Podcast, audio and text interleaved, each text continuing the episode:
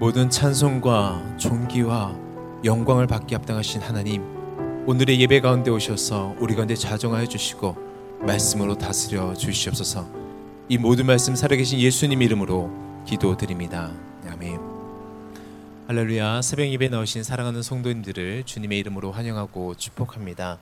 감고 말씀 전해드리겠습니다. 오늘은 교총 행사가 9시부터 있습니다. 600명 정도 오시는 행사인데 오늘 필그림 하우스 가시는 성도님들은 차량을 테니스장으로 주차해 놓고 어, 이동해 주시면 감사드리겠습니다.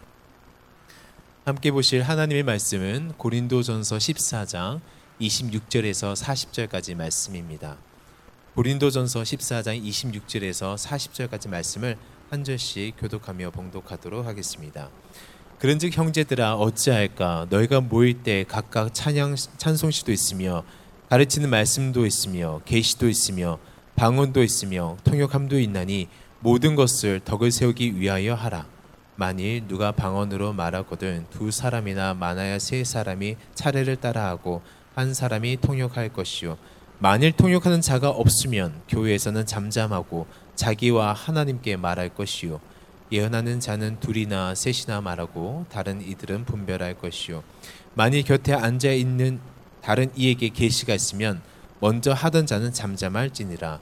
너희는 다 모든 사람으로 배우게 하고 모든 사람으로 권면을 받게 하기 위하여 하나씩 하나씩 예언할 수 있느니라. 예언하는 자들의 영은 예언하는 자들에게 제재를 받나니 하나님은 무질서의 하나님이 아니시오. 오직 화평의 하나님이시라 모든 성도가 교회에서 함과 같이 여자는 교회에서 잠잠하라. 그들에게는 말할 것을 허락함이 없나니 율법에 이른 것 같이 오직 복종할 것이요. 만일 무엇을 배우려거든 집에서 자기 남편에게 물을 지니 여자가 교회에서 말하는 것은 부끄러운 것이라. 하나님의 말씀이 너희로부터 난 것이냐 또는 너희에게만 임한 것이냐? 만일 누구든지 자기를 선지자나 혹은 신령한 자로 생각하거든 내가 너에게 편지하는 이 글이 주의 명령인 줄 알라. 만일 누구든지 알지 못하면 그는 알지 못한 자니라. 그런즉 내 형제들아 예언하기를 사모하며 방언 말하기를 금하지 말라. 다 같이 봉독하겠습니다. 모든 것을 품위 있게 하고 질서 있게 하라. 아멘. 우리는 이 새벽 고린도전서 말씀으로 믿음의 도전을 받고 있습니다. 보통 고린도전서 12장은 은사장이라고 또 13장은 사랑장 그리고 14장은 은사 활용장이라고 이야기를 합니다. 하나님께서 주신 은사를 이 사랑이란 통로로 어떻게 잘 사용할 것인가를 이야기하고 있죠. 우리는 은사를 받는 것을 참 중요하게 생각합니다. 그래서 은사를 많이 받은 분들을 보면 때론 부러워할 때가 있습니다. 하지만 바울은 은사를 받는 것보다 은사를 어떻게 활용하는지를 더 중요하게 생각하고 있는 것이죠. 왜냐하면 잘못된 은사의 오용으로 인해서 주님의 몸된 교회가 세워지는 것이 아니라 때로는 힘들어지고 무너질 수 있기 때문입니다. 세상에서도 돈을 버는 것보다 돈을 관리하고 사용하는 것이 더 중요한 것처럼 은사도 많이 받은 것보다 어떻게 사용하는지가 더욱 중요하다라는 것입니다. 하나님께서 우리 각자에게 은사를 주셨을 때에는 앞에서도 이야기한 것처럼 주님의 몸된 교회를 위해서 사용하도록 주신 것입니다. 그리고 그 은사는 교회의 질서 안에서 공동체 그 질서 안에서 풀어지고 나타나는 것을 말씀하고 계신 것입니다. 이 질서는 하나로 획일화된 질서가 아니라 하나님께서 우리에게 주신 질서는 다양성 안에서의 질서라는 것이죠. 하늘에 수많은 별들이 많아 무성한 별들이 많아 무질서해 보이지만 그 다양성 안에서 조화와 통일성을 이루고 있는 것처럼 온 우주 만물이 자유로워 보이지만은 그것이 오차가 없이 질서대로 움직이고 있는 것처럼 하나님의 질서는 이런 것입니다. 교회도 마찬가지죠. 특별히 교회는 하나님께서 예수 그리스도를 통해서 이 땅에 허락하신 공동체라는 것입니다. 그러면 이 교회는 절대적인 하나님의 질서와 다스림이 있는 것이죠. 그래서 교회는 인위적인 질서가 들어올 수가 없는 거예요. 아무리 세상에서 좋은 시스템이라고 할지라도 교회에 오면 맞지 않는 것입니다. 왜냐하면 교회는 하나님의 질서가 있는 곳이기 때문입니다. 그리고 그 아름다운 하나님의 질서가 종합적으로 들어가 있는 것이 바로 예배라는 것입니다. 틀에 박힌 예배, 인위적인 예배가 아니라 하나님께서 주신 질서 안에서 예배가 드려질 때 그 예배를 통해서 각자에게 주신 은사가 아름답게 풀어졌던 예배가 바로 초대교회 때 예배였습니다. 우리 26절 말씀을 다 같이 봉독하시겠습니다. 시작. 그런즉 형제들아 어찌할까 너희가 모일 때 각각 찬송시도 있으며 가르치는 말씀도 있으며 계시도 있으며 방언도 있으며 통역함도 있나니 모든 것을 덕을 세우기 위하여 하라. 딱 한 줄의 말씀이지만 당시 초대교회 때 드렸던 예배가 얼마나 풍성한 예배였던지를 우리는 볼 수가 있습니다. 초대교회 때 예배는 찬송시도 있습니다. 가르치는 말씀도 있고 계시의 말씀도 있습니다. 그리고 성령 충만한 성도들이 방언을 하고 방언 통역하는 은사가 있었다라는 것입니다. 그리고 이 모든 것을 통해서 궁극적으로 하나님께 영광이 되는 놀라운 예배의 감격을 경험했던 것입니다. 예배는 인간이 경험할 수 있는 최고의 기쁨이고 충만함이죠. 또 예배는 하나님의 성품을 경험하는 것입니다. 하나님의 성품을 반영하는 것입니다. 우리는 예배를 통해서 하나님이 어떤 분이신지를 경험할 수 있습니다. 하나님께서 거룩하신 분이시면 우리의 예배도 거룩해야 되는 것입니다. 하나님께서 진실하신 분이시면 우리가 드린 예배도 진실해야 되는 것이고 하나님의 영이시라면 우리는 그 성령의 운행하심을 예배 가운데 경험해야 되는 것입니다. 하나님께서 인격적인 분이시라면 우리는 예배를 통해서 인격적으로 우리를 터치하시는 그 하나님을 경험해야 되는 것입니다. 저는 우리가 드린 모든 예배 때마다 하나님의 그 풍성한 성품을 경험하는 저와 성도님들 되시길 주님의 이름으로 축원합니다. 그런데 이렇게 충만한 고린도 교회 가운데 문제가 생겼다라는 것입니다. 바로 성령님에 의해서 질서 있게 드려진 예배 속에서 소수의 사람들이 자신의 은사를 자랑하고 무질서한 은사 사용으로 인하여서 어느 순간 예배가 소란스러워진 것입니다. 영적 집중력이 흐트러진 것이죠. 당시 고린도 지역은 이방 신들을 섬기는 우상 숭배가 가득했던 곳입니다. 하지만 하나님께 예배 드리는 것과 다르게 소란스럽고 무질서하며 음란하고 사람들의 소리가 난무했던 제사였습니다. 그러다 보니 그 문화 속에 있었던 고린도 지역 사람들이 자신도 모르게 그 문화를 교회 속으로 가지고 온 것입니다.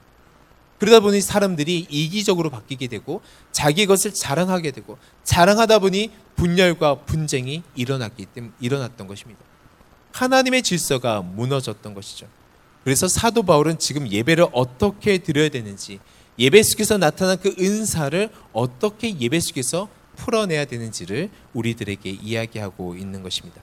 그러면서 이야기하기를 예배 속에서 은사가 나타나든지 성령의 역사심이 있든지 중요한 것은 모든 것은 교회의 덕을 세우기 위함이라는 것입니다. 사랑하는 성도 여러분, 하나님은 질서의 하나님이십니다. 굉장한 성의 역사심과 은혜가 있어도 이 모든 것을 덕을 세우기 위해서 하라는 것입니다.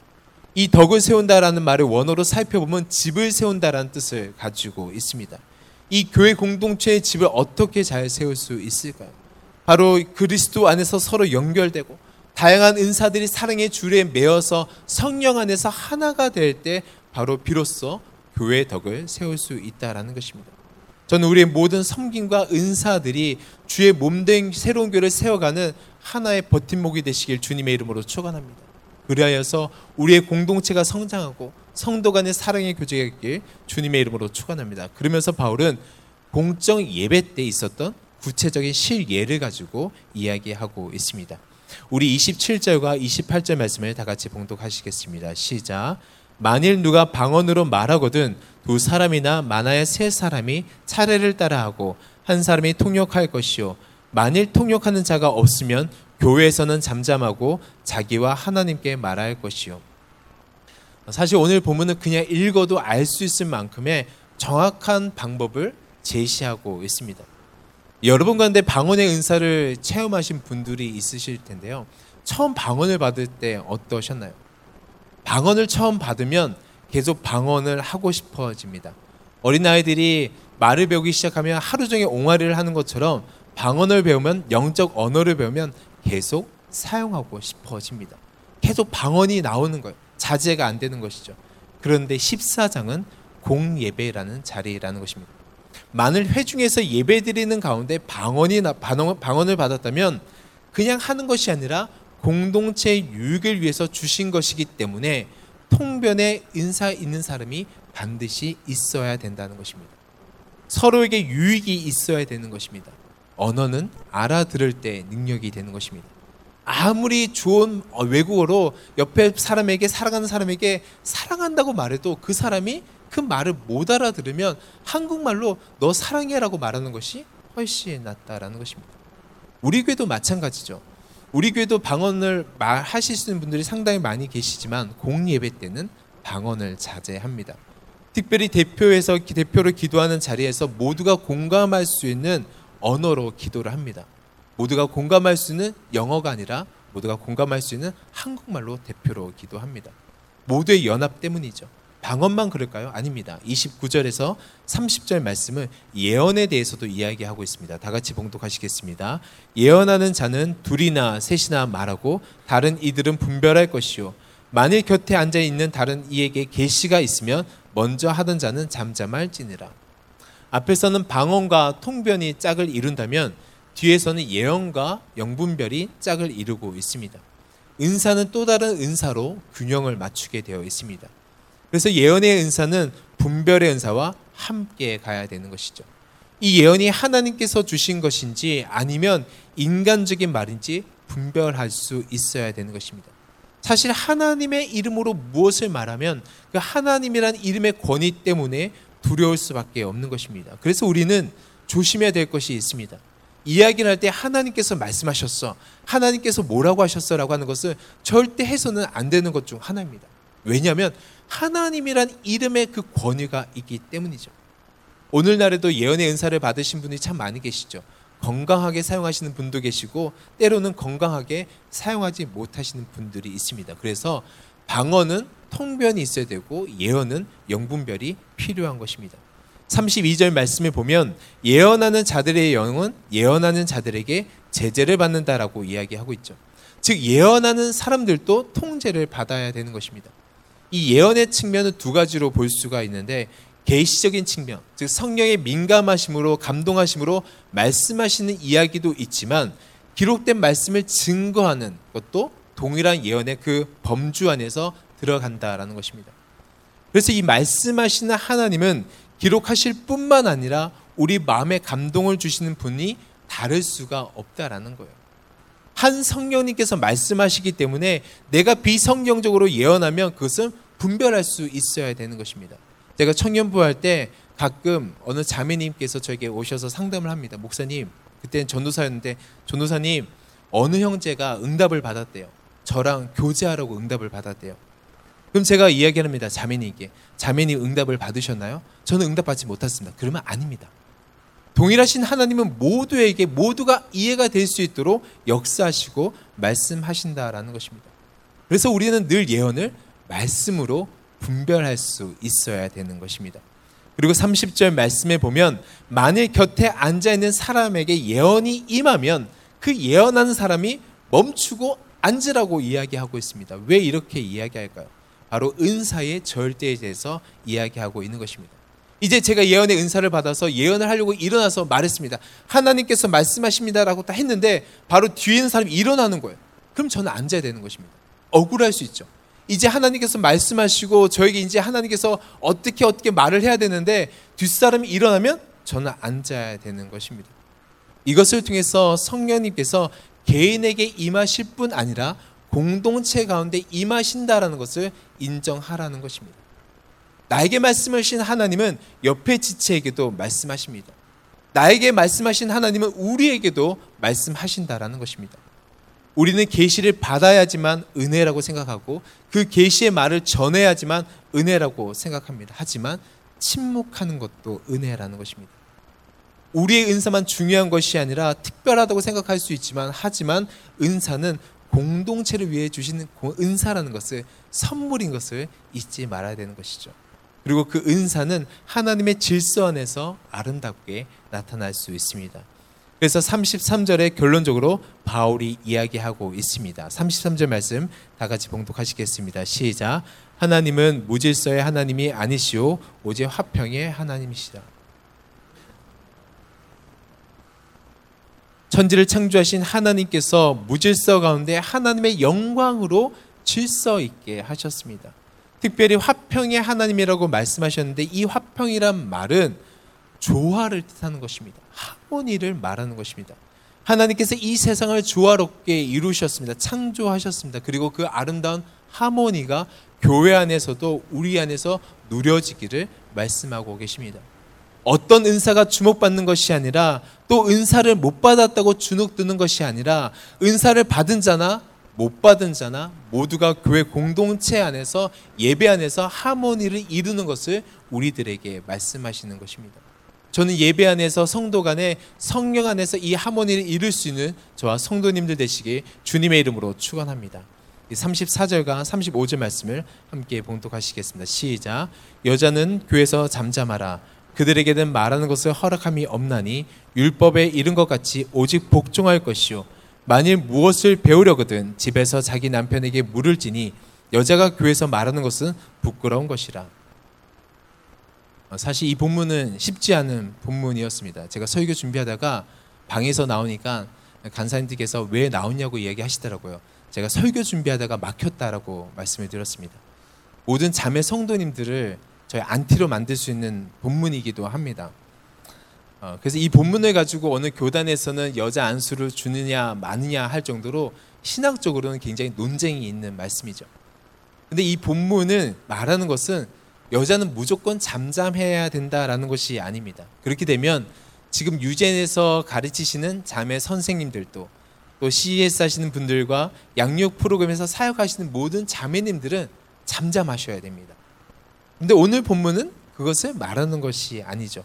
문맥적으로 보면 34절에 보면 여자는 교회에서 잠잠하라 라고 말하는데 이 본문은 앞에 33절 뒷부분과 연결이 됩니다.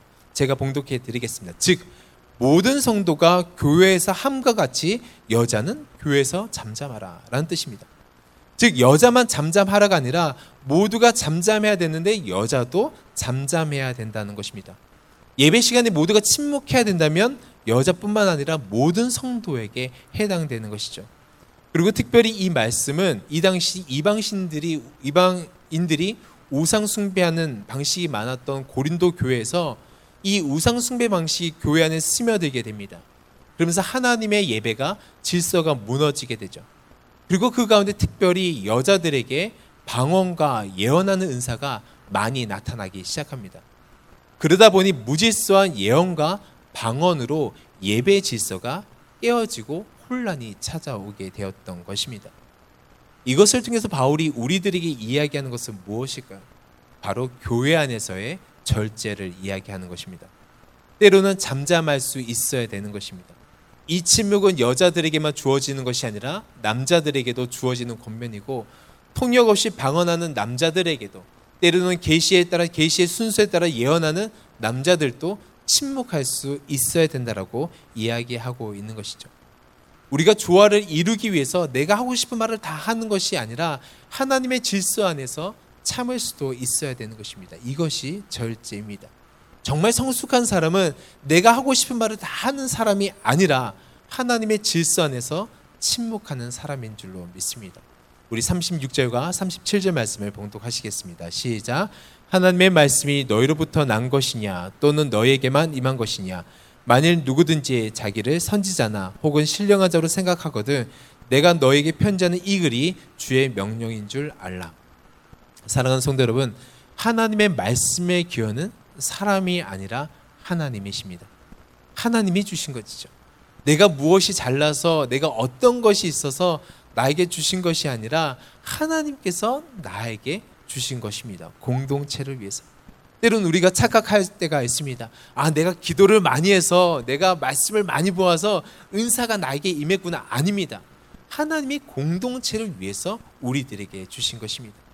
그리고 많은 분들이 은사를 받으면 나만 옳은 것으로 나에게만 하나님의 음성이 임하는 것으로 생각할 때가 있습니다. 하지만 그 사람이 기준이 될 수가 없다라는 것입니다. 모든 기준은 하나님이신 것을 바울이 이야기하면서 바울은 결론적으로 이야기하고 있습니다. 39절과 40절 말씀을 봉독하시겠습니다. 시작. 그런즉 내 형제들아 예언하기를 사모하며 방언 말하기를 금하지 말라. 모든 것을 품위 있게 하고 질서 있게 하라. 여기서 사도 바울은 예언과 방언에 대한 결론을 이야기합니다. 바울의 결론은 무엇일까요? 세상에서는 어떤 것이 문제시 되고 이슈가 되면 끊어버리게 합니다. 그냥 끊어버리죠. 하지만 하나님께서는 사람의 죄성으로 인하여서 은사가 조금 오용되었다 할지라도 그것을 금하지 않으십니다. 방언도 해야 되고 예언도 하라고 이야기하고 있습니다. 왜냐하면 하나님께서 주신 은사이기 때문이죠. 하지만 전제 조건이 붙습니다. 40절에서 이야기하고 있죠. 이것을 사용하되 모든 것을 품이 있게 하고 질서 있게 하라는 것입니다. 여기서 품이 있다라는 말은 우아하고 화려한 것을 말하는 것이 아닙니다. 교회를 돌아다니실 때 고개를 들고 모델처럼 워킹하라는 뜻이 아닙니다. 오늘의 본문에서 품이 있다라는 것은 자기에게 맞춘 삶을 살라는 것입니다. 원어를 좀 더 살펴보면 옷을 맞출 때 피팅을 해서 옷을 자신의 몸에 맞추는 것처럼 하나님께서 나에게 주시는 은사가 무엇이든지 그 역할이 무엇이든지 내가 서야 할 곳에 서 있으라고 이야기하고 있는 것입니다. 그때 나의 은사가 가장 빛을 발하게 되면서 하나님께 영광이 되는 것입니다. 하나님께서 우리에게 은사를 주실 때는 딱 맞는 은사를 주십니다. 내가 있는 그곳에서 풀어질 수 있는 은사를 주시는 것입니다. 그래서 은사를 받으면 그 공동체 안에 유익이 되는 것입니다. 하모니를 이루는 것이죠. 하나님께서 우리의 각자 부르신 자리가 있습니다. 그리고 각자 부르신 자리에서 주신 은사가 있다라는 것입니다. 그리고 그 자리에서 그 은사를 썼을 때 가장 아름답고 존귀한 하나님의 사역을 할 수 있다라는 것입니다. 저는 오늘도 우리를 부르신 그 부르심의 자리에서 하나님께서 나에게 주신 은사를 가지고 가장 아름답게 멋지게 사역할 수 있는 저와 성도님들 되시길 주님의 이름으로 축원합니다. 우리 각자에게는 하나님께서 부르신 자리와 은사가 있습니다. 오늘도 그 자리에서 하나님께 영광 올려드릴 수 있는 저와 성도님 되시길 주님의 이름으로 축원합니다. 기도하시겠습니다. 사랑과 은혜가 충만하신 하나님, 주님의 그 넘치는 사랑과 은혜 감사드립니다. 하나님, 오늘도 주의 말씀 부여잡고 우리를 부르신 곳에서 우리에게 주신 은사를 가지고 주의 몸된 교회를 세우며 공동체를 세우는 저희 모두가 되게 하여 주시옵소서. 주님, 주님께 늘 강구 드리는 것이지만 우리의 작은 은사가 나타났다고 교만하지 않고 또 내 형제를 무시하지 않고 늘 은사를 주신 주님께만 영광 올려드리고 그분께만 나아가는 저희가 되게 하여 주시옵소서. 이 모든 말씀 우리의 모든 것 되시는 예수님의 이름으로 기도드립니다. 아멘.